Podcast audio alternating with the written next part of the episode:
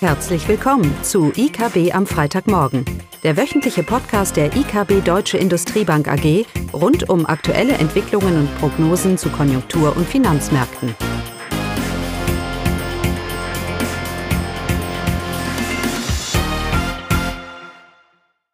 Hallo und willkommen zu IKB am Freitagmorgen, heute mit Caroline und mir, Eugenie. Ja, und die Themen sind zum einen die Stimmungsindikatoren dieser Woche und natürlich wie immer Inflation. Und wir legen los mit den äh, Stimmungsindikatoren, die ähm, für, für die Eurozone und für Deutschland veröffentlicht wurden.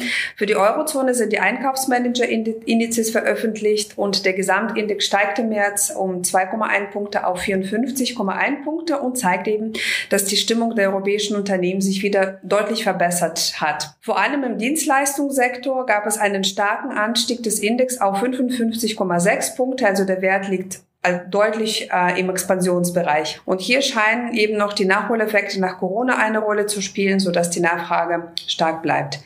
Der Industrieindex dagegen ist deutlich gefallen und befindet sich mit 47,1 Punkten im rezessiven Bereich. Und somit ist es zu erwarten, dass zumindest im ersten Quartal in der Eurozone ein BIP-Rückgang ähm, zu vermeiden ist. Aber ab der zweiten Jahreshälfte sollte dann der Wirtschaftsausblick sich eintrüben, da der anhaltende Abschwung der Industrie auch dann auf äh, andere Bereiche der Wirtschaft äh, aus, sich negativ auswirken werden. Der PMI für Deutschland entwickelt sich ähnlich, also der Gesamtindex steigt. Der Anstieg ist auf die Verbesserung des äh, Dienstleistungsindex äh, zurückzuführen. Beide liegen im Wachstumsbereich, also über 50 Punkte Marke. Der Teilindex der Industrie dagegen hat sich verschlechtert und sinkt auf den tiefsten Stand seit fast der letzten fast drei Jahren. Ein weiterer wichtiger Frühindikator, der für Deutschland veröffentlicht wurde, ist das äh, IFO-Geschäftsklima. Das verbessert sich im, im März jetzt zum fünften Mal in Folge und steigt auch deutlich auf 93,3 Punkte. Das Geschäftsklima verbessert sich vor allem im verarbeitenden Gewerbe und äh, in Dienstleistungen. Dagegen im Handel und im Bau ist die Stimmung weniger positiv. Und in diesem Monat ähm, ist das so, dass nicht nur die Erwartungen für die nächsten sechs Monate sich verbessert haben, so wie das in den letzten Monaten der Fall war, sondern diesmal wird auch die aktuelle Lage positiver eingeschätzt. Und hier spiegeln sich vor allem so das Abklingen der Energiekrise wieder und grundsätzlich diese zu pessimistische Erwartungen an die Konjunkturentwicklung, die zu Beginn äh, des Ukraine-Kriegs äh, da waren, die scheinen sich jetzt wieder zu normalisieren. Ja, und diese gute Stimmung der Unternehmen das ähm, deutet eben auf die äh, verbesserte Aussichten auch für die deutsche Konjunktur im zweiten Quartal. Jedoch muss man vorsichtig sein, wenn man jetzt durch diese positive Entwicklung des Indikators auf den gesamten Konjunkturverlauf in diesem Jahr schließt, denn die Folgen der geldpolitischen Strafung werden sich mit der Wirkungsverzögerung dann eben äh, in der zweiten Jahreshälfte zeigen. Deswegen erwarten wir für Deutschland einen leichten BIP-Rückgang.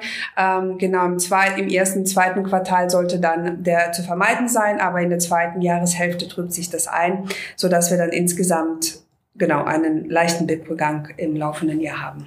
Ja, und zu der guten Stimmung kommt dann die Inflationsrate im März.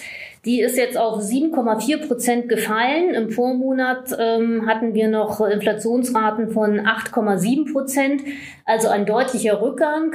Ja, das mit der guten Stimmung, ähm, dann äh, dürfte ja eigentlich alles positiv aussehen, aber wie Eugenia ja schon gesagt hat, ähm, trüben sich die Konjunkturperspektiven insbesondere für die zweite Jahreshälfte ein. Ähm, erst einmal nochmal zur Inflationsrate. Ja, die ist jetzt klar gesunken, aber ähm, wir sollten diesen Monatswert jetzt nicht überbewerten. Das wird sich auch weiterhin fortsetzen, dass die Inflationsrate sinkt. Aber ähm, das sind jetzt Basiseffekte, weil der März im letzten Jahr, das war natürlich der erste volle Kriegsmonat mit den hohen Energiepreisen und die Inflationsrate ist ja immer ein Jahresvergleich, so dass hier jetzt dieser Basiseffekt der hohen Energiepreise zum Teil fehlt. Aber der Inflationsdruck, der hat grundsätzlich, grundsätzlich nicht nachgelassen. Die Inflationsrate der, oder der Inflationsindex, der ist äh, von Monat zu Monat auf 0,8 Prozent gestiegen. Und das ist gleichbleibend mit dem Verlauf, den wir auch im letzten Monat hatten. Also dieser unterliegende Inflationsdruck, der bleibt weiterhin bestehen. Und jetzt ist eben die Frage, jetzt könnten natürlich viele sagen, okay, Inflationsrate sinkt ja trotzdem. Äh, die EZB könnte also vom, vom Gas gehen. Ja, das sehen wir natürlich nicht so. Zum einen haben wir jetzt aktuell natürlich die Gefahr einer Lohnpreisspirale. Man weiß nicht, was mit den Tariflöhnen passiert. Hier können im laufenden Jahr sicherlich äh, starke Lohnerhöhungen kommen und drohen. Also von daher, von dieser Seite besteht noch Gefahr. Und grundsätzlich haben wir natürlich die, die strukturellen Herausforderungen, wie eben höhere Energiekosten in Bezug auf die Energiewende, aber auch den Ukraine-Krieg ähm, höhere Lohnkosten, Arbeitskräftemangel, strukturelles Thema und natürlich damit auch äh, in Verbindung steht die demografische Entwicklung, dass mittelfristig das Arbeitsangebot in Deutschland sinken könnte. Und das alles beeinflusst die Angebotsseite, natürlich auch die Nachfrageseite, kann aber letztendlich zu Inflationsdruck auch in den nächsten Jahren führen. Da hört man jetzt äh, häufig dann die Meinung, okay, äh, die Inflationsrate, wir haben Inflationsdruck. Ähm, das könnte die EZB ja auch tolerieren, sodass wir mittelfristig äh, eine etwas höhere Inflationsrate oder eine höhere Inflationsrate als zwei Prozent eben haben. Ja, und da sind wir eben anderer Meinung. Wir glauben nicht daran, dass die Inflationsrate wirklich über zwei Prozent steigen sollte und dass auch die EZB dies auf keinen Fall zulassen sollte. Wie gesagt, Inflationsdruck, der ist sicherlich da. Aber die EZB oder die Notenbank auch in den USA, die werden weiterhin die Inflation bekämpfen, was sie auch selber ja auch immer wieder betonen. Also eine Inflationsrate deutlich über zwei Prozent werden, wird die EZB nicht tolerieren. Denn damit verbunden sind äh, zu viel Gefahren, dass eben die Inflation an Dynamik gewinnt, Zweitrundeneffekte äh, sich immer wieder anschließen, Inflationsdynamik zunimmt und dann wären ja natürlich dann auch wieder höhere Zinsen damit verbunden, weil die Notenbanken reagieren müssten.